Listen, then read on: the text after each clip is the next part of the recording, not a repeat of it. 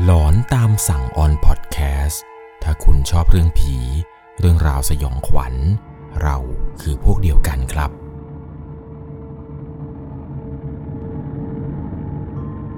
สวัสดีครับทุกๆคนครับ อยู่กับผมครับ 11 LC สำหรับเรื่องราวความสยองขวัญในวันนี้ที่ทุกคนจะรับชมรับฟังกันนั้น เป็นเรื่องราวความสยองขวัญในรูปแบบ Rule of Horror นั่นเองครับ ซึ่งเรื่องราวเกี่ยวกับกฎหลอนในวันนี้ เป็นเรื่องที่เกิดขึ้นเมื่อประมาณ 3 เดือนที่แล้วครับ เมื่อมีเด็กมปลายคนหนึ่งกำลังก้าวเข้าสู่มหาวิทยาลัย และปรากฏว่าเขาเนี่ยได้ไปหางานทำครับ งานที่เขาไปทำนี้ เป็นพนักงงานอยู่ที่ร้านค้าสะดวกซื้อ 24 ชั่วโมงแห่งหนึ่ง ซึ่งงานที่ทำเนี่ยเป็นงานที่ดูเหมือนจะง่าย แต่มันก็ไม่ง่าย ดูเหมือนจะยาก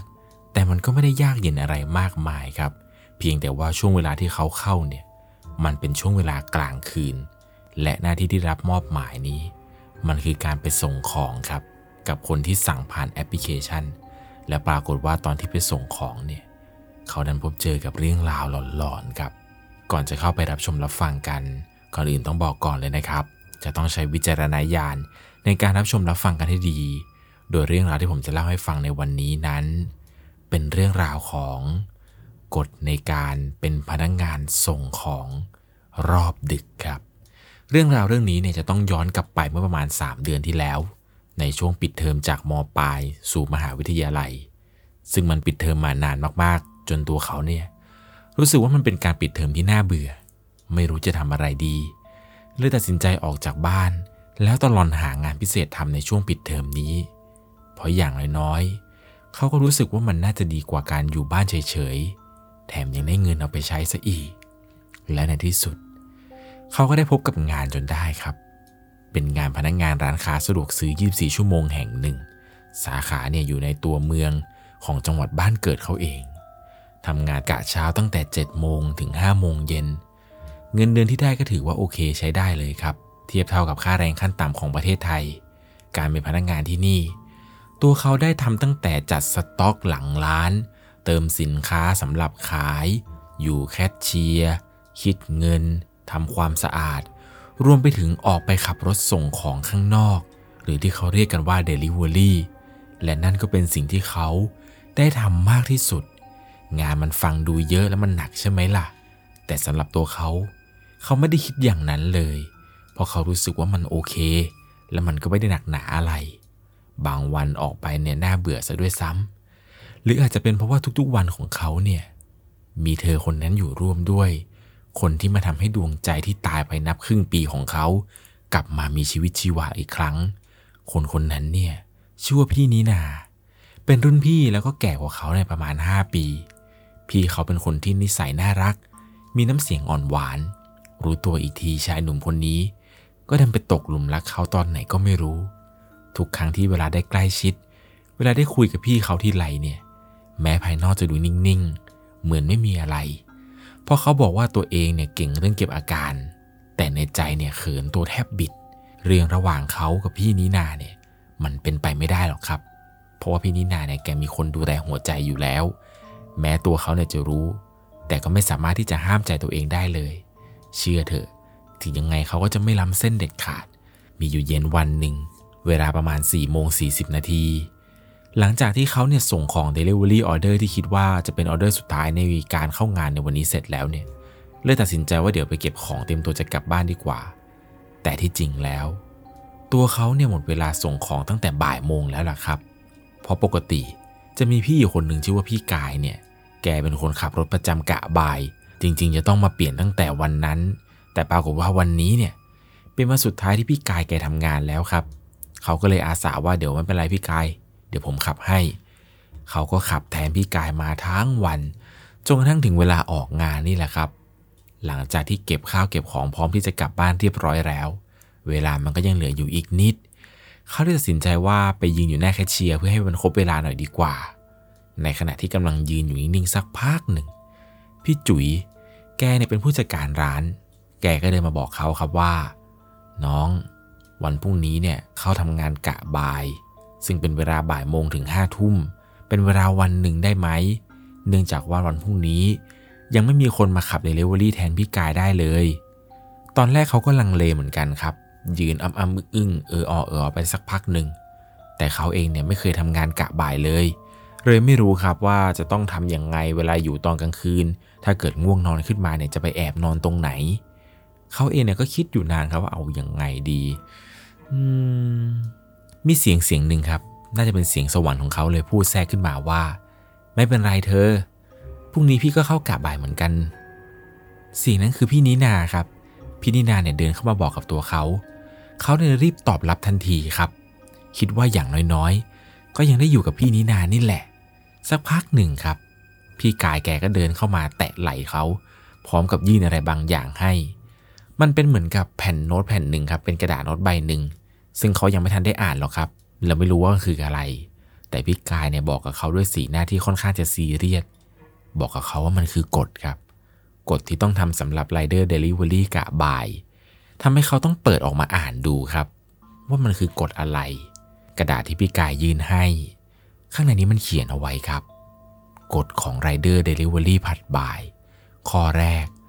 ทั้งหมดในกฎใบนี้ คือสิ่งที่ต้องทำตั้งแต่ช่วงสองทุ่มเป็นต้นไป จนถึงเวลาสี่ทุ่ม เป็นเวลาสิ้นสุดของการสั่งเดลิเวอรี่หมายความว่า ในช่วงเวลาก่อนสองทุ่มลงไป หากมีออเดอร์เข้ามา ก็สามารถไปส่งได้ตามปกติเพราะเหตุการณ์ที่ไม่ปกติ มันจะมาหลังสองทุ่มเป็นต้นไป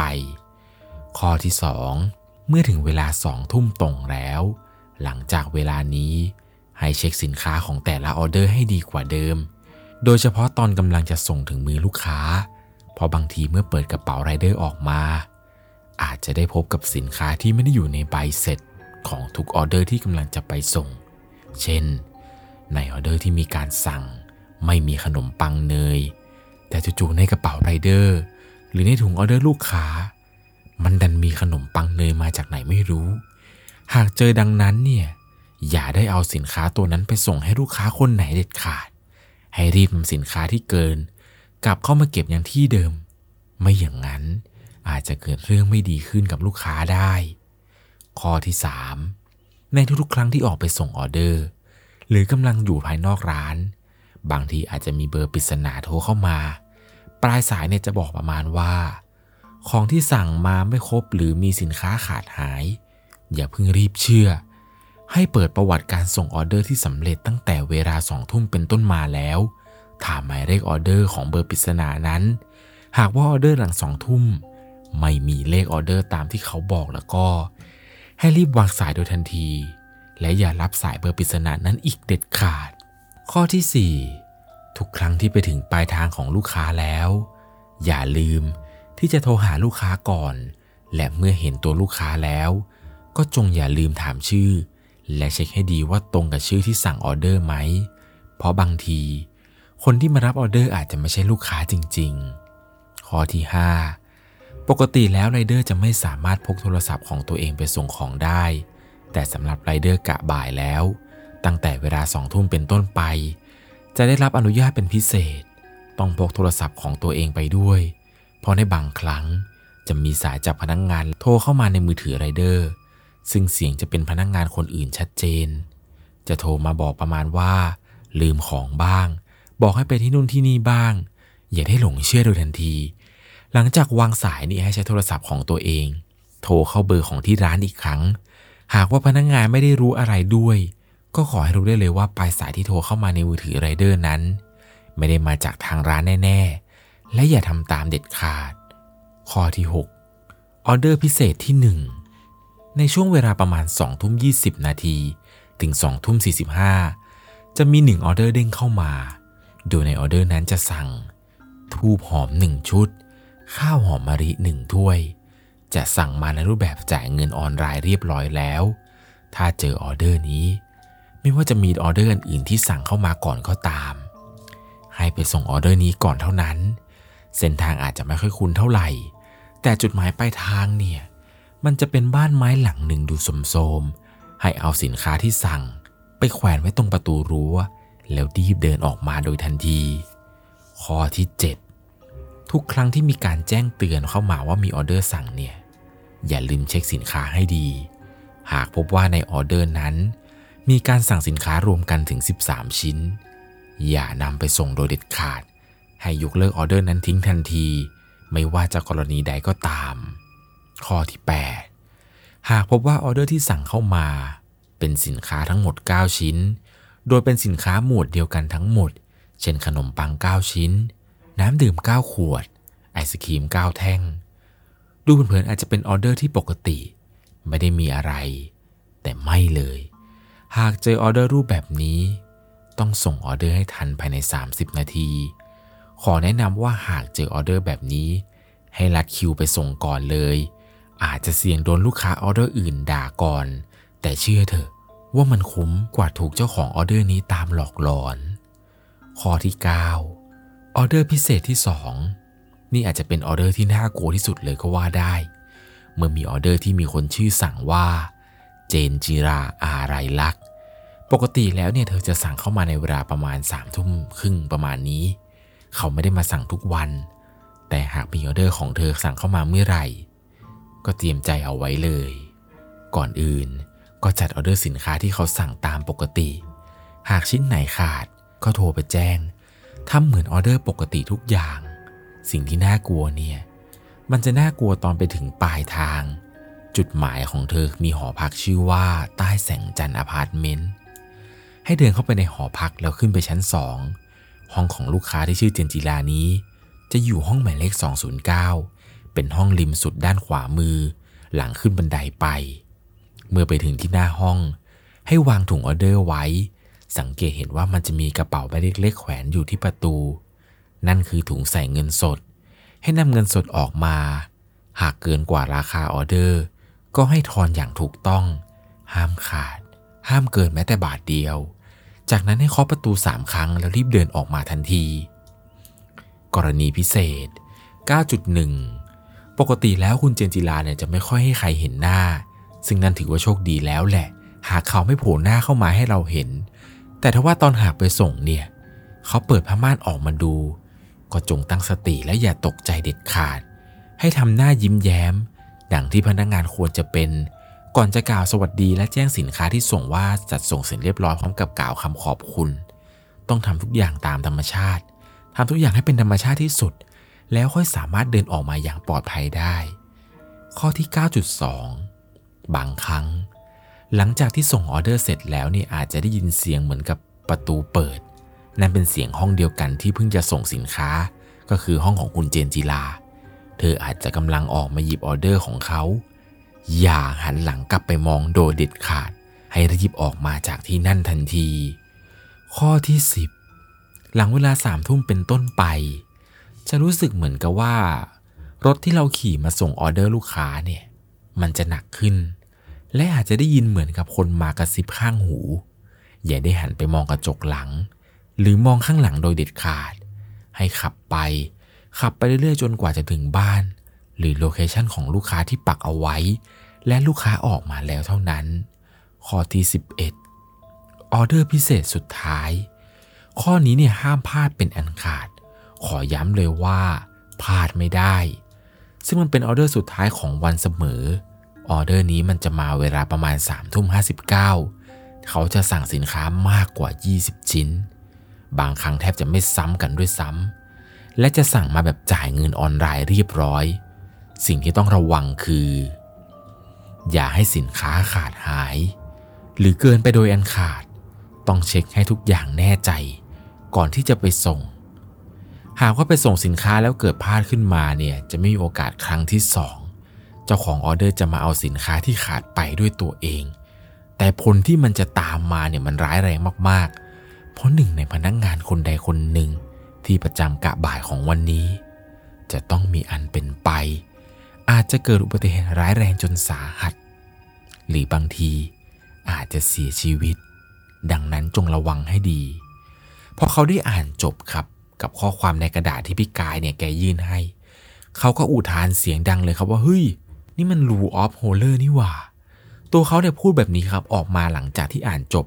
คิดว่าพี่กายเนี่ยเขียนนิยายมาให้อ่าน แต่ถ้าว่าบรรยากาศในร้านเนี่ยมันกลับเปลี่ยนไป เปลี่ยนไปทันทีจนเขาเนี่ยเริ่มรู้สึกว่า เขานั้นไม่สามารถยิ้มแบบเดิมได้ครับ เขานั้นหุบยิ้มทันที พี่จุ๋ยเนี่ยที่เป็นผู้จัดการร้านแกก็พูดแทรกขึ้นมาเลยครับว่า นี่มันไม่ใช่เรื่องเล่นๆนะ หากเธอไม่ปฏิบัติตามนี้ รับรองด้วยเลยว่าเกิดเรื่องใหญ่แน่ พี่จุ๋ยเนี่ยแกหันมาพูดกับเขาด้วยสีหน้าที่ตึงเครียด และมันดูจริงจังมากๆ จนน่ากลัวทำเอาเขาเนี่ยใจสั่นเลยครับ แต่เสียงนาฬิกาปลุกเนี่ยก็ดังขึ้นมา บ่งบอกว่าถึงเวลาเลิกงานของเขาแล้ว ตัวเขาเองเนี่ยก็เลยบอกลาพี่ๆทุกคนครับ แล้วรีบเดินออกจากร้านโดยทันที พี่กายเนี่ยสั่งส่งท้ายกับเขาไว้ครับว่า เฮ้ยเราอย่าลืมอ่านแล้วจำด้วยด้วยล่ะพรุ่งนี้จะได้ไม่ลืม พี่กายเนี่ยพูดแบบนี้ส่งท้ายอีกครั้งหนึ่งครับ เกี่ยวกับเรื่องกฎที่เขาอ่านในสักครู่ หลังจากนั้นเนี่ยเขาก็หิ้วกระเป๋าเดินออกจากร้าน เสียงสุดท้ายที่ได้ยินก่อนเดินออกจากร้านก็คือเสียงของพี่นินาครับ พูดขึ้นมาว่าบายบายนะ เจอกันพรุ่งนี้ทำเอาตัวเขาแทบจะเก็บอาการไม่อยู่เลยครับ ระหว่างเดินออกมาเนี่ยก็พูดกับตัวเองเสมอเลยว่าไอ้กฎนั้นเนี่ยทำไมตอนแรกที่อ่านมันดูเหมือนจะเป็นอะไรที่น่าเหลือเชื่อมาก แต่ถึงอย่างนั้นเนี่ยเขาก็รู้สึกกับว่าเรื่องราวเรื่องนี้ที่เขาได้อ่านเนี่ยมันน่าจะเป็นเรื่องราวเล่นๆที่ผู้พี่เนี่ยอาจจะแกล้งเขาหรือเปล่า ไม่ได้เพราะสีหน้าของพี่ๆคนอื่นเมื่อตอนเย็นเนี่ยทำไมเขาดูจริงจังกันมากๆเลยทำให้เขาเนี่ยรู้ตัวทันทีเลยครับว่า หรือสิ่งที่พวกพี่ที่เขาคุยกันตอนเย็นเนี่ยว่า ที่พี่จุ๋ยบอกว่าเอ้ยมันไม่ได้เรื่องเล่นๆนะ บวกกับพี่คายบอกอีกเนี่ยหรือมันจะเป็นเรื่องจริงกันแน่ เพราะทุกคนเนี่ยดูจริงจังกันมากทำให้ตัวของเขาได้ทันทีเลยครับว่า มันน่าจะไม่ใช่สิ่งที่ควรจะล้อเล่นแล้วแหละ ซึ่งถ้าเกิดว่ามันเกิดขึ้นจริงๆเนี่ยมันอาจจะไม่คุ้ม และจบแบบนิยายสยองขวัญแน่ ถ้าเกิดว่าไม่ทำตาม วันต่อมาครับ เป็นวันที่เขาเนี่ยต้องเข้างานกะบ่ายแหละพอมาถึงที่ร้านครับ เขาก็ได้เห็นกับพี่นีน่าก่อนเลย พี่นีน่าเนี่ยก็ถามว่า นี่เธอไหวไหมอะเขาก็ตอบด้วยน้ำเสียงที่ไม่ค่อยเต็มใจเท่าไหร่ครับ ก็ตอบว่า อ๋อ ไหว ไหวครับพี่ ตัวเขาเองเนี่ยตอบพี่นีน่าที่ถามคำถามด้วยสีหน้าที่จะเป็นห่วง ตอนนี้เนี่ยกำลังยืนอยู่แคชเชียร์กัน 2 ต่อ 2 เมื่อคืนเนี่ยกังวลเรื่องเกี่ยวกับกฎใบนั้นมากไปหน่อย จนแทบจะไม่ได้นอนเลย รู้ตัวอีกทีเนี่ยก็ดันไปเผลอหลับตอนเกือบจะสว่างแล้ว ในระหว่างที่กำลังยืนอยู่นี้ เขาก็คิดถึงแต่เรื่องกฎครับ ว่ามันจะเป็นจริงได้ไหม มันจะมีกฎแบบนี้อยู่จริง ๆ หรอ เลยถามพี่นีน่าครับว่า เออพี่นีน่า พี่ว่าเรื่องกฎใบนั้นน่ะมันน่าเชื่อไหมอะดูเหมือนว่าพี่แกเนี่ยจะไม่ค่อยรู้เรื่องอะไรเท่าไหร่ครับ พี่แกก็ตอบมาว่าอ๋อ ไอ้กฎนั้นน่ะเหรอ พี่ก็ได้ยินมาตั้งแต่พี่เข้ามาทำงานใหม่ๆแล้วนะ ได้ข่าวว่าเคยมีพนักงานที่ไม่ทำตาม แล้วก็บาดเจ็บจริง ๆอะแบบเจ็บสาหัสเลย แต่ก็ไม่ค่อยรู้อะไรมากหรอก เพราะปกติเนี่ยพี่ก็อยู่ผัดเช้ามาตลอดเหมือนเธอนั่นแหละ เขาเองเนี่ยก็ตอบพี่นีน่าไปอ๋อครับ อืมครับพี่ครับขอบคุณครับ หลังจากนั้นมา เวลาประมาณทุ่มกว่าๆเกือบจะสองทุ่มครับ ลูกค้าเนี่ยเริ่มน้อยลงแล้ว ทั้งหน้าร้านทั้งออเดอร์ พี่พนักงานคนอื่นๆเนี่ยแกก็เริ่มแยกย้ายกลับไปจัดสต็อกสินค้าบ้าง เติมสินค้าบ้าง ตัวเขาเองเนี่ยจึงได้ยืนแคชเชียร์สองคนกับพี่นีน่าในระหว่างที่กำลังรอ Delivery Order แม้จะเป็นเวลาสั้นๆ แต่ตัวเขาก็มีความสุขมากๆครับ หลังจากนั้นไม่นาน นาฬิกาปลุกก็ดังขึ้น บอกเวลาสองทุ่มตรง ถึงเวลาแล้วสินะ เขารู้ดีว่าต้องทำอะไรหลังจากนี้ หลังจากเสียงนาฬิกาปลุกดังขึ้นราวประมาณ 5 นาที มันก็มีเสียงแจ้งเตือนการสั่งออเดอร์ดังขึ้น แน่นอน เขาไม่รอช้าครับ รีบหยิบมือถือร้าน ขึ้นมาตรวจเช็คออเดอร์อย่างถี่ถ้วน ผลคือปกติดีทุกอย่างครับ ไม่มีสินค้ารวมกันเป็นเลข 13 หรือสั่งสินค้าหมวดเดียวกัน 9 ชิ้น เมื่อเป็นดังนั้น ก็ไม่มีอะไรต้องน่ากังวล รีบไปจัดออเดอร์เสร็จปุ๊บ ก็เตรียมตัวที่จะออกไปส่ง เสียงที่ได้ยินก่อนที่จะเดินออกจากหน้าร้าน นั่นก็คือเสียงพี่นีน่าครับ แกตะโกนตามหลังเข้ามา ในขณะที่เขากำลังบรรจุถุงออเดอร์ ลงในกระเป๋าไรเดอร์ พี่นินาเนี่ยพูดตะโกนมาว่า โชคดีนะเธอ หลังจากนั้นเนี่ยเขาก็ยิ้มแก้มปิเลยครับ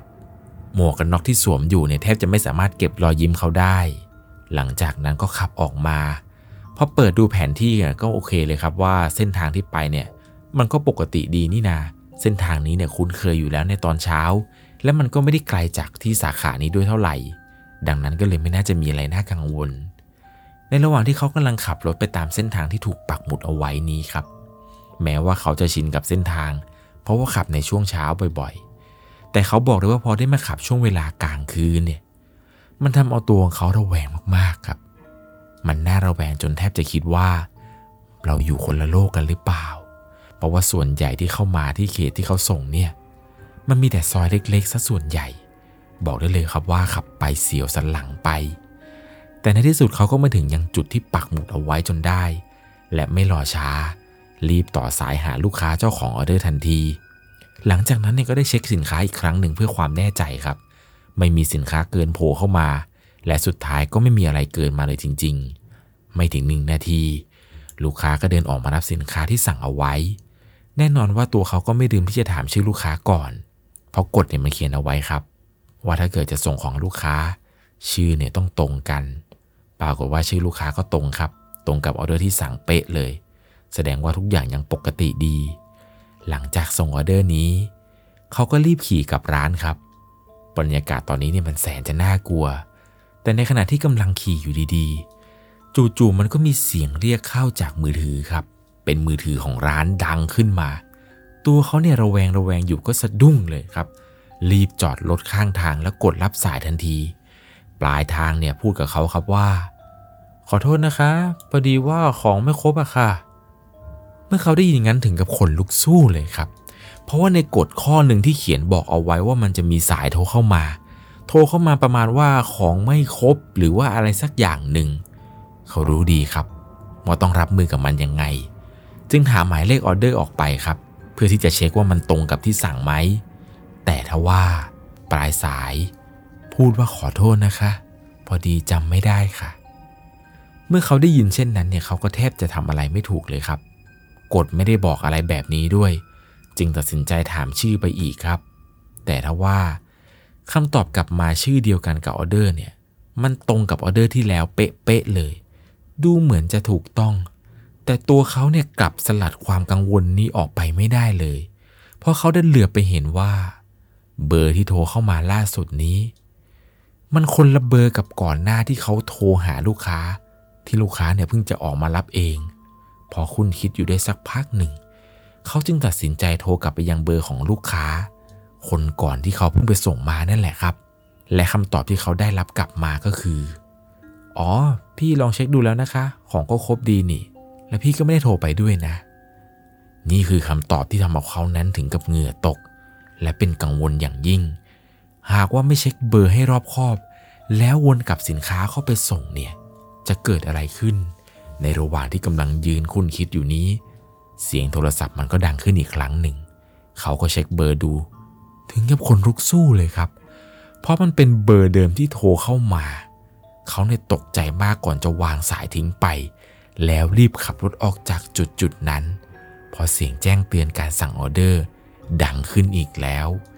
เขารีบขับรถกลับที่ร้านและตัดสินใจจะไม่สนมันอีกครับ ต่อให้โทรเข้ามาอีกร้อยสายก็ตาม พอถึงที่ร้านเนี่ยเขาก็รีบเดินกลับเข้ามา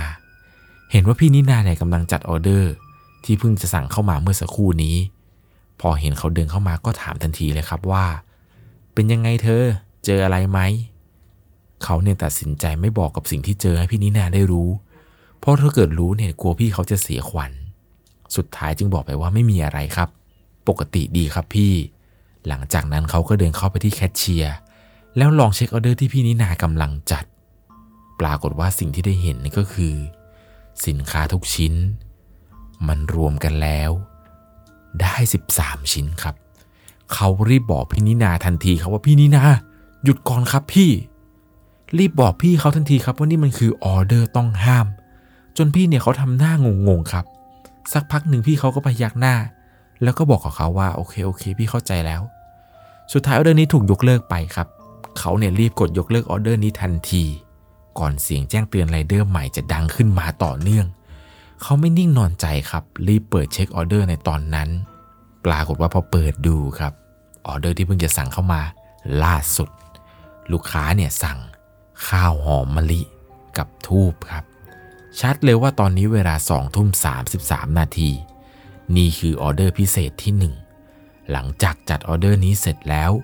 เขาเนี่ยก็เตรียมความพร้อมที่จะไปส่งให้ที่นั่นทันที เอาข้าวหอมมะลิเอาทูบเนี่ยใส่ลงกระเป๋าเสร็จปุ๊บ รีบบิดรถออกไป แต่พอเปิดแผนที่ดูก็พบว่า เส้นทางที่เขากำลังไปเนี่ยมันไม่ได้คุ้นเลยครับ แถมมันยังไกลกว่าที่เคยไปส่งมาซะอีก เพราะปกติเขตในการส่งของเขาเนี่ยไกลสุดเพียงแค่ 2 กิโลแค่นั้นเอง แต่ออเดอร์นี้นี่มันไกลถึง 3 กิโล ในขณะที่กำลังขับไปตามเส้นทางนั้น เขาก็พบว่า บรรยากาศมันเริ่มเปลี่ยนไปเรื่อยๆ มันน่ากลัวขึ้นเรื่อยๆครับ จากที่มีบ้านคนอยู่ ตอนนี้ซ้ายขวา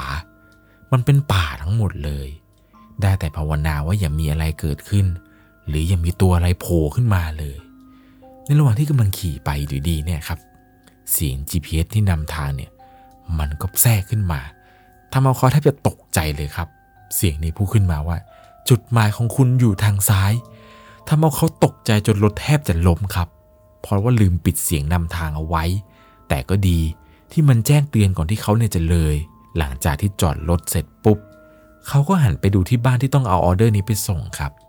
สภาพบ้านที่เห็นคือมันเป็นบ้านไม้สองชั้น เก่ามากๆ ไม่สิ นี่มันแทบจะเป็นบ้านร้างแล้ว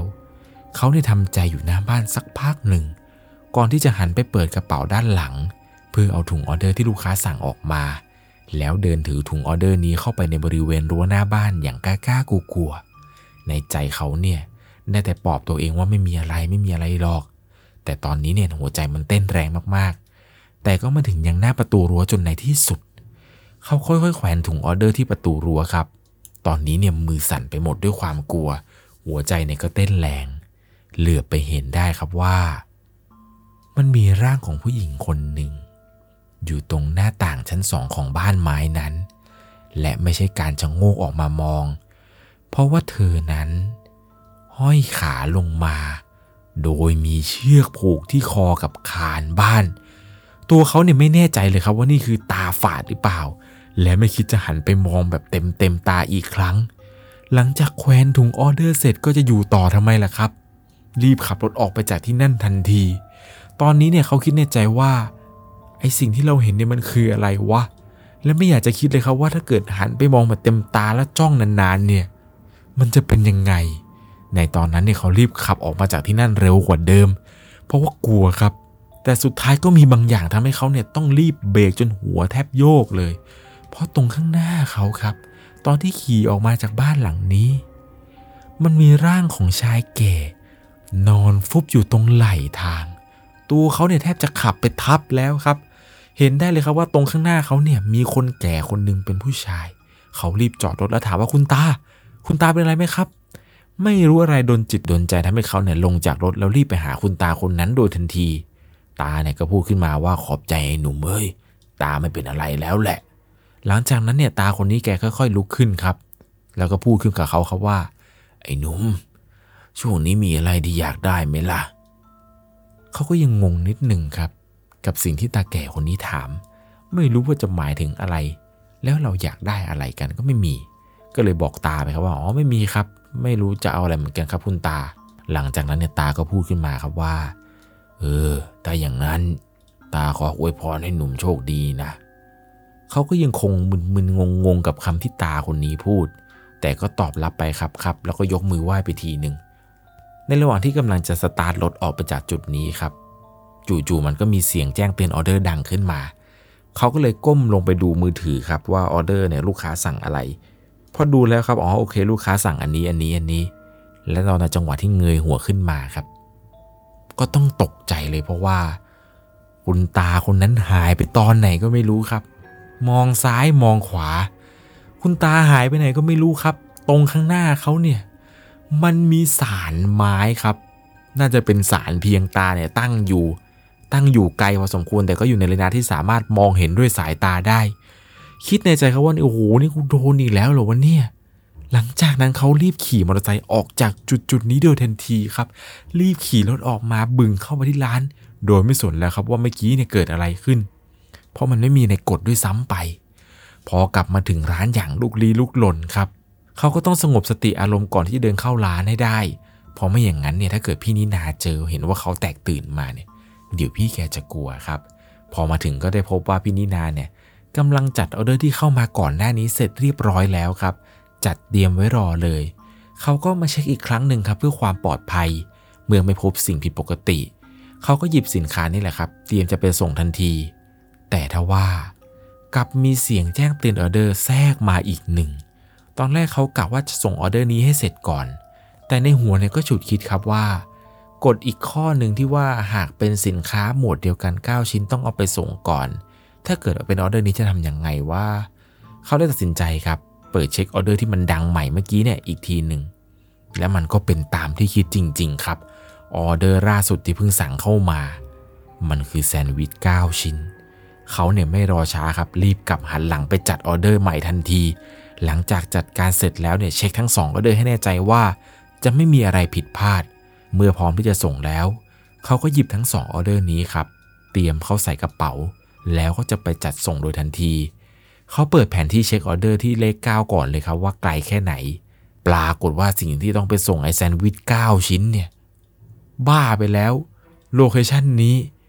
ตัวเขาเนี่ยจำได้ดีเลยครับ เพราะว่าขับผ่านบ่อย โลเคชันนี้มันเป็นบ้านร้างครับ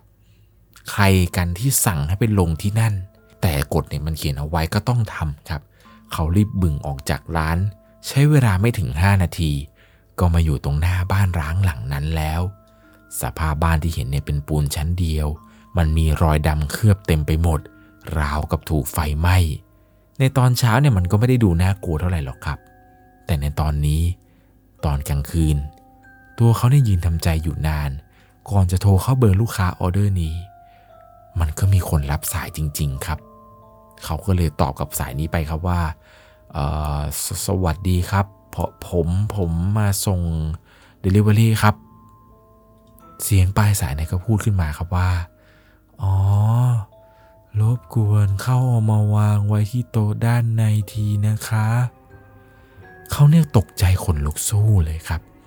เมื่อจู่ๆประตูรั้วบ้านที่ถูกปิดอยู่ มันค่อยๆเปิดเองช้าๆราวกับว่ามีใครมาเปิดให้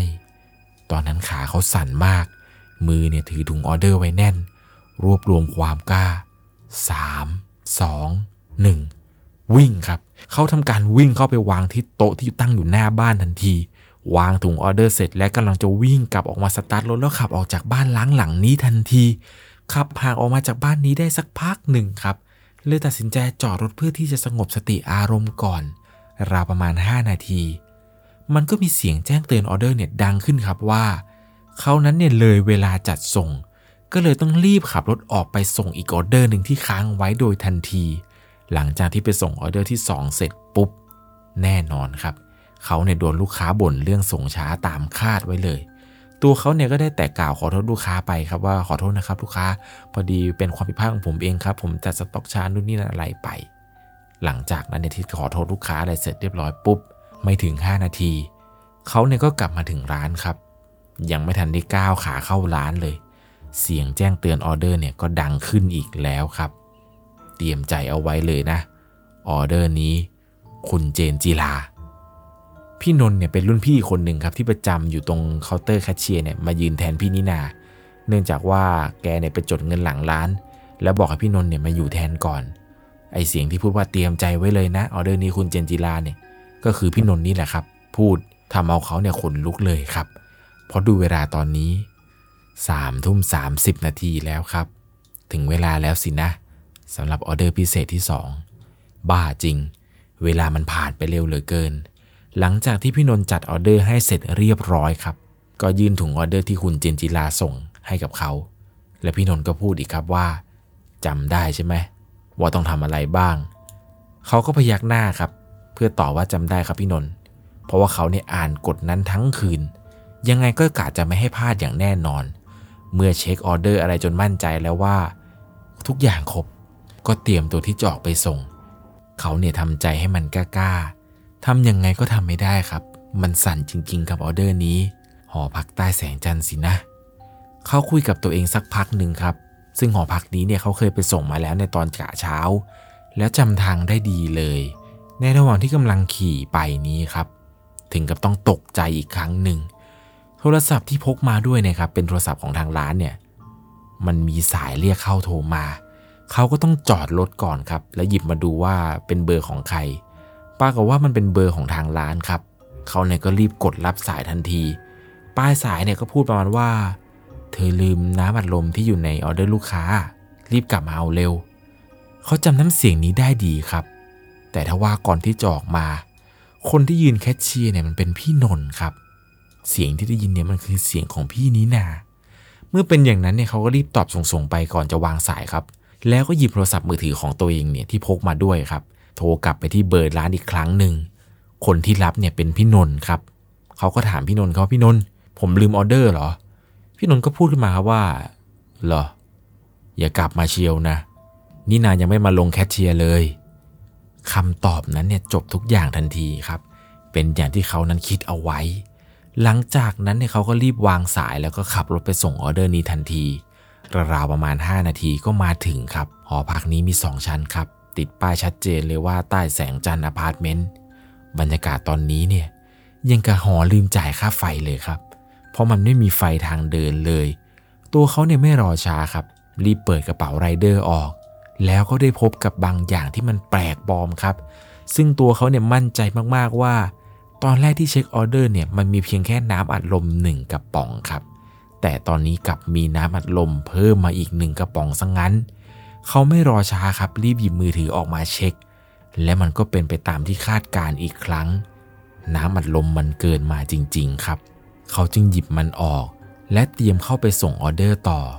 บอกได้เลยว่ามันใช้แรงใจมากๆ เพราะบรรยากาศรอบด้านเนี่ยมันน่ากลัวมากๆเลย คนละโทนกับตอนเช้าเลยครับ เขาเนี่ยแข็งใจเดินเข้าไป ก่อนจะขึ้นบันไดไปชั้นสอง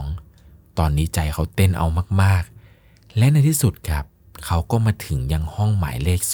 209 ไม่มีผิดแน่นอน หน้าห้องมีกระเป๋าใบเล็ก ๆ แขวนอยู่ตามที่กฎเขียนเอาไว้เป๊ะๆ ตัวเขาเนี่ยถอนหายใจหนึ่งครั้งก่อนจะวางถุงสินค้าลง แล้วเริ่มเปิดกระเป๋าใส่เงินออกมา ออเดอร์นี้เนี่ยมันร้อยห้าสิบบาท แต่เงินในกระเป๋าคือแบงค์พันบ้าเอ้ยเขาเนี่ยอุทานออกมาเลยครับ ก่อนจะรีบเปิดกระเป๋าตัวเองเพื่อเอาเงินออกมาทอนอย่างลุกลี้ลุกลนเพราะความกลัวทว่าในขณะที่กำลังหยิบเงินใส่กระเป๋ากำลังจะเสร็จแล้วนี่แหละครับ หางตาของเขาดันเห็นสิ่งผิดปกติ ผ้าม่านมันค่อยๆเปิดออกอย่างช้าๆ ในตอนนั้นเขาคิดในใจว่า ชิบหายแล้ว ภาพที่เห็นคือมันมีใบหน้าของผู้หญิงคนหนึ่งครับ ค่อยๆปรากฏขึ้น ปรากฏขึ้นในความมืดครับ ใบหน้านั้น เป็นใบหน้าที่เต็มไปด้วยคราบสีดำทะมึน ราวกับคนที่เป็นโรคร้ายทางผิวหนัง ดวงตาเนี่ยขาวแทบจะกืนกินดวงตาดำไปทั้งหมด เหลือเพียงแต่จุดสีดำเล็กๆ ในดวงตา ใบหน้านี้กำลังจ้องมอง และสบตากับตัวเขาอยู่ ก่อนที่จะค่อยๆยิ้มออกมาอย่างช้าๆ เขาได้เห็นกับว่าใบหน้านี้ที่ยิ้มเนี่ย ฟันของเธอมันเหมือนกับเป็นฟันที่คมเขี้ยว แหลมอย่างกับไม่ใช่คนทำเอาเขาถึงกับช็อกเลยครับ พยายามดึงสติตัวเองกลับมาให้ทัน แล้วก็พูดไปครับว่าสสวัสดีครับ ผมมาส่งออเดอร์นะครับ ขอบคุณที่ใช้บริการร้านครับ แม้ว่าเขาจะกลัวครับ แต่ก็เหมือนกับที่เคยพูดเอาไว้ เขาเป็นคนเก็บอาการเก่ง พยายามฝืนยิ้มออกมาจนได้ จนในที่สุดเนี่ยม่านนั้นมันก็ค่อยๆปิดลงไปณตอนนั้น ใครจะอยู่ก็อยู่แหละครับ แต่เขาเนี่ยขอไม่อยู่แล้ว เขารีบเดินอย่างว่องไวกลับไปที่รถทันที พอไปถึงที่รถแค่นั้นแหละครับ ตัวเขาเนี่ยถึงกับถอนหายใจออกมาอย่างรุนแรง พอไม่รู้ด้วยครับว่าเมื่อกี้เนี่ยได้กั้นหายใจไปหรือเปล่า ไม่รอช้าครับรีบขับรถออกจากตรงนั้นทันทีไปจอดอยู่สงบสติอารมณ์อยู่ที่ที่หนึ่งครับ เป็นถนนใหญ่ที่มีแสงไฟ เขาตั้งสติอยู่ตรงนั้นสักพักหนึ่ง จริง ๆ ก็นานอยู่เลยพอสมควร ราวประมาณ 10 นาทีเห็นจะได้ เมื่อรู้สึกว่าโอเคแล้ว เขาเนี่ยเตรียมตัวที่จะกลับไปที่ร้าน แต่บางอย่างก็ทำเอาเขาเสียวสันหลังวาบอีกครั้งเพราะว่าเขาสัมผัสได้ว่าตอนนี้ เหมือนรถมันหนักขึ้นครับ รู้เลยว่าเกิดอะไรขึ้น ตอนนี้เขาพยายามไม่มองกระจกหลังเด็ดขาด แม้ว่าจะกลัวขนาดไหนก็ตาม เขารีบขับกลับไปที่ร้านทันที พอมาถึงที่ร้านครับ เช็คเวลาดู ตอนนี้เป็นเวลาสามทุ่มห้าสิบหกคิดในใจว่าถ้านี่คือเกม เขาก็เหลือเพียงอีกแค่ quest เดียวนี่แหละ ที่จะผ่านพ้นคืนนี้ไป นั่นก็คือ ออเดอร์พิเศษสุดท้าย3นาทีหลังจากนั้น เสียงแจ้งเตือนก็ดังขึ้นตามนัดจริง ๆครับ มาแล้วละออเดอร์สุดท้าย พี่นนท์เนี่ยพูดกับเขาก่อนที่จะกดรับ และไปจัดออเดอร์ให้ทันที ใช้เวลาเกือบ 10 นาทีครับในการจัดสินค้า ยอดสินค้าที่สั่งเข้ามาเนี่ยเกือบ 500 บาท หลังจากจัดเสร็จแล้วก็เช็คจนมั่นใจ ตัวเขาเนี่ยก็ขนถุงออเดอร์นั้นไปใส่ในกระเป๋าไรเดอร์ และเปิดแผนที่ดู location สักพักก่อนที่จะออกมา พี่นีนาเนี่ยก็เดินมาพอดีครับ มาให้กำลังใจเขาก่อนที่จะออกไปส่งออเดอร์สุดท้าย พี่แกเนี่ยพูดว่าออเดอร์สุดท้ายแล้วหรอ อย่าเป็นอะไรไปนะเธอ ตัวเขาเนี่ยก็พยักหน้าตอบรับพี่นินาครับ แล้วก็สตาร์ทรถออกไปโดยทันที เส้นทางที่ต้องไปส่งครั้งนี้เนี่ยมันเป็นทางเดียวกันกับตอนที่ไปส่งออเดอร์พิเศษอันแรกเลยครับ แต่มันจะไกลกว่าเดิมเล็กน้อย แน่นอนครับว่าบรรยากาศเนี่ยก็ทำเอาเขาใจสั่นหนักเหมือนเดิม ขับผ่านบ้านไม้หลังเดิมไป แน่นอนว่าไม่คิดแม้แต่จะหันกลับไปมอง ซึ่งบ้านไม้หลังนี้ที่เขาเห็นที่ขับผ่านไปเมื่อสักครู่ ก็คือบ้านหลังเดียวกันกับที่เขาเห็นว่า มีศพผู้หญิงแขวนคอห้อยลงมาจากหน้าต่างชั้นสองนั่นแหละครับพอเขาขับผ่านบ้านไม้หลังนี้ไปประมาณ 500 เมตร ก็มาถึงยังจุดที่ปักหมุดไว้ บรรยากาศตรงนี้ เป็นบ้านที่ดูหลอนน้อยที่สุดแล้วล่ะครับ มันเป็นบ้านปูนที่ดูไม่ได้เก่าอะไรมากมาย เขาเนี่ยยืนทำใจสักพัก ก่อนที่จะกดโทรศัพท์โทรหาเบอร์ลูกค้า ไม่นาน ประตูบ้านก็ค่อย ๆ ถูกเปิดขึ้น ลูกค้าคนนั้นก็ค่อย ๆ เดินออกมา เป็นผู้หญิงสวมชุดสีดำที่มีเล็บสีดำรวมถึงทาปากสีดำด้วย เธอเนี่ยดูน่ากลัวราวกับเป็นคนเล่นของ สาเหตุที่เขาต้องโทรหาลูกค้าก่อน เพราะจำได้ว่า ห้ามหันหลังจนกว่าลูกค้าจะออกมา ตัวเขาในพยายามแข็งใจเอาไว้ ไม่ให้ตัวเองดูสั่นกลัว ก่อนจะเดินอ้อมไปด้านหลังเพื่อไปเปิดกระเป๋าเอาสินค้าออกมา แต่ทว่า ถุงที่ใส่สินค้า มันกลับล้มลงอยู่ทำให้เขาเนี่ยมีของบางอย่างไหลออกมาจากถุง ก็เลยรีบเก็บของทุกอย่างที่มันตกออกมากระจัดกระจายในกระเป๋าไรเดอร์เนี่ยเก็บเข้าถุงอย่างลุกลี้ลุกลน ในระหว่างนั้น ลูกค้าคนนี้ก็หัวเราะในลำคอดัง แม้จะได้ยินไม่ค่อยชัด แต่มันเป็นเสียงที่น่ากลัวมากๆ เขาเนี่ยขนลุกสู้ขึ้นมาเลยครับ พอเก็บของที่ออกมาจากถุงเสร็จเรียบร้อย ก็ยื่นให้ลูกค้าทันที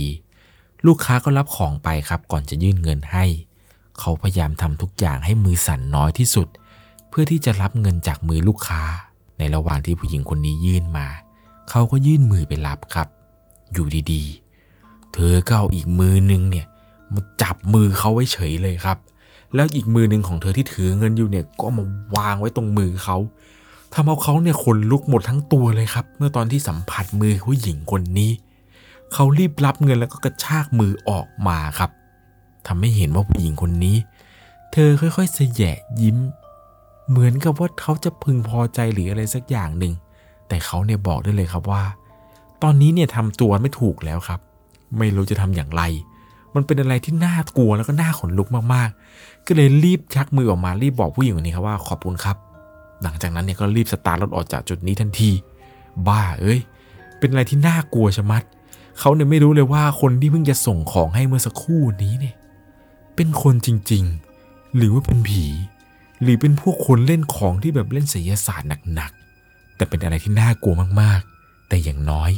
ค่ำคืนแห่งการส่งเดลิเวอรี่สุดสยองก็จบลงสักที แต่ความน่ากลัวหลายอย่างเนี่ยมันก็ติดตาเขาไปซะจนไม่สามารถเอาออกไปได้เลยครับ อดคิดไม่ได้เลยจริง ๆ ว่า สาเหตุที่พี่กายลาออกไปเนี่ย มันเกิดจากที่เขาต้องเจออะไรแบบนี้ทุกวันหรือเปล่า แต่ถ้าว่าหากมันจบจริง ๆ อย่างที่เขาคิดเนี่ยก็คงจะดีครับ อยู่ดีๆ ระหว่างทางที่กำลังขับรถกลับไปที่ร้าน มันก็มีเสียงลิงโทนเรียกเข้าเนี่ยดังขึ้นมาจากมือถือไรเดอร์ของร้านนี่แหละครับทำเอาตัวเขาเนี่ยถึงกับจอดรถเพื่อต้องรับสาย พอเช็คดูเบอร์โทรแล้วครับทำเอาเขาถึงกับขนลุกไปทั้งตัว เพราะมันเป็นเบอร์คนเดียวกันกับลูกค้า คนเมื่อสักครู่ที่เพิ่งไปส่งมานี้เลยครับ เขาก็รีบรับสายแล้วก็บอกว่าสสวัสดีครับ มีอะไรหรือเปล่าครับลูกค้า ปลายสายเนี่ยจากผู้หญิงคนนั้นยังไม่ทันได้ตอบอะไร ก่อนจะได้ยินเสียงหัวเราะคิกคักคิกคักขึ้นมา และผู้หญิงคนนี้ก็ตอบมาด้วยน้ำเสียงที่ดูน่ากลัว ขอโทษนะคะพอดีว่าเมื่อกี้มีของเกินมาดิฉันไม่ได้สั่งน้ำอัดลมค่ะ พอเขาได้ยินเช่นนั้นถึงกับอึ้งไปเลยครับ ด้วยความตกใจ นึกขึ้นได้ครับบ้าเอ้ย ลืมเอาน้ำอัดลมที่มันเกินจากกระเป๋าออเดอร์เนี่ยออกไปครับ ซึ่งออเดอร์ก่อนอันนี้ที่เขาไปส่งเจนจิลามาเนี่ย ที่ผมบอกไปคือน้ำอัดลมเนี่ยมันเกินมาจากไหนก็ไม่รู้ครับ เจนจิลาเนี่ยสั่งขวดเดียว แต่ตอนเปิดกระเป๋าไรเดอร์เนี่ยมันมีน้ำอัดลมโผล่ขึ้นมาอีกหนึ่งขวด และครั้งนี้เนี่ยตอนที่ไปส่งลูกค้าคนเมื่อสักครู่นี้ ด้วยความที่ว่ามาถึงแล้วเนี่ยของมันกระจัดกระจายครับ เขาก็เลยไม่ได้สังเกตแล้วก็ไม่ได้ตรวจเช็คว่า ลูกค้าเนี่ยสั่งอะไรเพราะสั่งเยอะมาก พอตัวเขาได้ยินเช่นนั้นถึงกับอึ้งไปเลยครับ ดันเผลอเอาออเดอร์ที่เกินจากเจนจิลามารวมส่งให้ลูกค้าคนนี้ด้วย ด้วยความตกใจเนี่ยนึกขึ้นได้ก็เลยบอกว่าเอองั้นงั้นช่วยรอสักครู่ได้ไหมครับ เดี๋ยวผมกลับไปเอา ตัวเขาเนี่ยรีบพูดหาทางออก แต่ทว่า ผู้หญิงคนนั้นเนี่ย ก็ตอบเขากลับมาครับว่า อ๋อ เรื่องนั้นน่ะเหรอ พอดีว่าดิฉันส่งกลับไปที่ร้านแล้วล่ะฮะฮะฮะเสียงหัวเราะปิดท้ายข้อความเอาทำตัวเขาหยุดนิ่งเลยครับ ก่อนจะรู้สึกถึงบางอย่าง มันมีลมแรงๆมากๆครับ พุ่งมาจากด้านหลังของเขาทำเอาตัวเขาเนี่ย ถึงกับคนลุกสู้ขึ้นมา แล้วก็คิดในใจว่ากฎที่เขียนเอาไว้ บ้าแล้ว ในตอนนี้เนี่ยเขาไม่สนอะไรทั้งนั้นแล้วครับ รีบขับรถออกจากจุดจุดนั้นด้วยความเร็วที่สุดเท่าที่จะเร็วได้ รีบกลับไปที่ร้าน บ้าเอ้ย เขาทำได้เพียงแต่ด่าตัวเองครับว่าทำไมโง่อย่างนี้ ในขณะที่กำลังเร่งรีบสุดๆนี้ เขารู้สึกเสียวสนหลังวูบขึ้นมาอีกครั้ง มันมีความรู้สึกเหมือนมีคนมากระซิบที่ข้างหู ก่อนที่จะเผลอทำสิ่งที่ผิดพลาด เพราะเขาดันมองกระจกหลังครับ ภาพที่ได้เห็นคือ มันมีร่างที่ผิวหนังหยาบกร้าน ราวกับถูกไฟคลอก ใบหน้าสีดำปะปนสีแดง เต็มไปด้วยน้ำเลือดน้ำหนอง ภาพที่เห็นคือคนคนนี้ นั่งอยู่บนกระเป๋าไรเดอร์ของเขาครับ พอเห็นเช่นนี้เนี่ยทำเอาเขาแทบจะสติขาดไปชั่วขณะจนแทบจะเกิดเรื่องใหญ่ขึ้นมา เพราะเขาไม่ทันได้เห็นครับ ว่าข้างหน้ามันมีร่างของใครบางคน นอนขวางถนนอยู่ ซึ่งเขาเนี่ยโชคดีมากๆครับ ที่ไม่ชนเข้าไปเต็มๆ เฉียดไปนิดเดียวเท่านั้นแหละ ไม่คิดจะหันกลับไปมองด้วยซ้ำครับ ว่าเมื่อกี้เนี่ยมันคืออะไร ไม่รู้ว่ามันคือคนหรือผี แต่เขาเนี่ยก็พยายามตั้งสติอีกครั้งหนึ่ง ในหัวตอนนี้สลัดความกลัวทิ้งไปเกือบหมด ไม่นะ อีกนิดเดียวก็จะถึงร้านแล้ว อยู่ตรงหน้าเท่านั้น ร้านเนี่ยอยู่ไม่ไกลเลยครับ ภาพที่เห็นตอนนี้ทำให้เขาตกใจมาก เพราะว่าตอนนี้เขาเห็นเป็นเงาสีดำครับกำลังพุ่งเข้าไปหาที่พี่นีน่ากำลังยืนอยู่ที่แคชเชียร์ เขาก็ตะโกนเลยครับ ไม่นะไม่ไม่ไม่เพราะเขานึกขึ้นได้ครับ ว่าในกฎเนี่ยถูกเขียนเอาไว้ว่า พนักงานคนใดคนหนึ่งที่ประจำกะบ่ายของวันนี้ จะต้องมีอันเป็นไป ตอนนั้นเนี่ยมันฉุดเข้ามาในหัวเขาอีกครั้งหนึ่งครับ ใช่แล้ว เราก็เป็นพนักงานกะบ่ายนี่ว่า เสียงนี่ดังโครมเลยครับเสียงรถของมอเตอร์ไซค์เขาเนี่ยล้มกระแทกกับถนนดังไปทั่วบริเวณนั้น เศษชิ้นส่วนรถเนี่ยกระจัดกระจายไปทั่ว ใช่แล้วครับ เขาตัดสินใจหักรถตัวเองหลบล้มลงเพื่อให้รับความผิดพลาดที่ตัวเองก่อขึ้น อย่างน้อยๆ เขาก็ขอทำเพื่อคนที่เขารู้สึกรักสุดหัวใจ ซึ่งเขาเองเนี่ยตัดสินใจทำรถตัวเองให้ล้มเลยครับ เพราะว่าเห็นว่าเงาเงานั้นเนี่ยมันกำลังมุ่งไปหาพี่นินา ซึ่งในกฎเขียนเอาไว้ครับว่า ถ้าเกิดลูกค้ามาส่งของคืนเองเนี่ย ใครคนใดคนหนึ่งในร้านเนี่ยจะมีอันเป็นไป เขาเลยตัดสินใจทำตัวเองนี่แหละครับ ให้มีอันเป็นไปก่อนเลย สักพักหนึ่งครับ เสียงหวอรถพยาบาลก็ดังขึ้น ตอนนี้เขารู้สึกชาไปทั้งตัวเลยครับ ไฟสีแดงสีน้ำเงินเนี่ยตัดสลับกลับไปมาในดวงตาเขา ในหัวเนี่ยคิดเพียงแค่ว่า พี่นินาจะปลอดภัยหรือเปล่านะแล้วรุ่นพี่คนอื่นล่ะจะปลอดภัยไหม จู่ๆน้ำตาก็ไหลออกมาอย่างไม่รู้ตัว พร้อมกับตอนนี้ สติของเขาเริ่มจะลดลงเรื่อยๆเรื่อยๆ จนในที่สุดครับ เขาเนี่ยค่อยๆหมดสติลง มารู้สึกตัวอีกทีหนึ่งคือไม่โผล่อยู่โรงพยาบาลแล้วครับ ได้ยินเสียงของพี่พยาบาลคนหนึ่งพูดขึ้นมาว่า คุณหมอคะคุณหมอคะคนไข้รู้สึกตัวแล้วค่ะ คนไข้รู้สึกตัวแล้วค่ะพอเขาลืมตาขึ้นมานะครับ ก็รู้สึกเจ็บเนื้อเจ็บตัวอยู่เล็กน้อย แต่สิ่งที่ได้เห็นตรงหน้าก็คือ พี่นินาครับ นอนฟุบตัวอยู่ข้างเตียงพอเขาเห็นเช่นนี้เนี่ยก็รู้สึกแปลกใจเล็กน้อย พี่นินาเนี่ยนอนเฝ้าเขาทั้งคืนเลยเหรอ สักพักหนึ่งคุณหมอก็เดินเข้ามาครับ หมอเขาบอกว่าไม่น่าเชื่อเลยนะครับ รถของคุณล้มแรงมากๆ แต่ร่างกายกลับได้รับบาดเจ็บเพียงเล็กน้อยเท่านั้น โชคดีมากๆเลยนะครับเนี่ย พอได้ยินเช่นนั้นครับเขาก็รู้สึกแปลกใจขึ้นมาอีกครั้ง มันเกิดขึ้นมาได้ยังไง เพราะเมื่อคืนเขาจำได้ว่าเขาชาไปทั้งตัว จนเขาเนี่ยคิดว่าตายไปแล้วด้วยซ้ำสักพักหนึ่งพี่นินาเนี่ยแกก็รู้สึกตัวครับ แกก็ลุกขึ้นมา เมื่อเห็นว่าเขาได้สติแล้วเนี่ยพี่นินาก็พูดออกมาทางน้ำตาเลยครับว่า ฉันนึกว่าเธอจะไม่รอดแล้วทำไมกันน่ะทำไมถึงทำแบบนี้ นี่คือคำพูดที่ทำเอาเขาเนี่ยน้ำตาแทบจะไหลไปด้วยเลยครับ แม้แต่ตัวเขาเองก็ไม่รู้ว่ารอดมาได้ยังไง มันคงเป็นปาฏิหาริย์ที่ดึงดวงทั้งหมดในชีวิตเนี่ยเอามาใช้แล้วครับ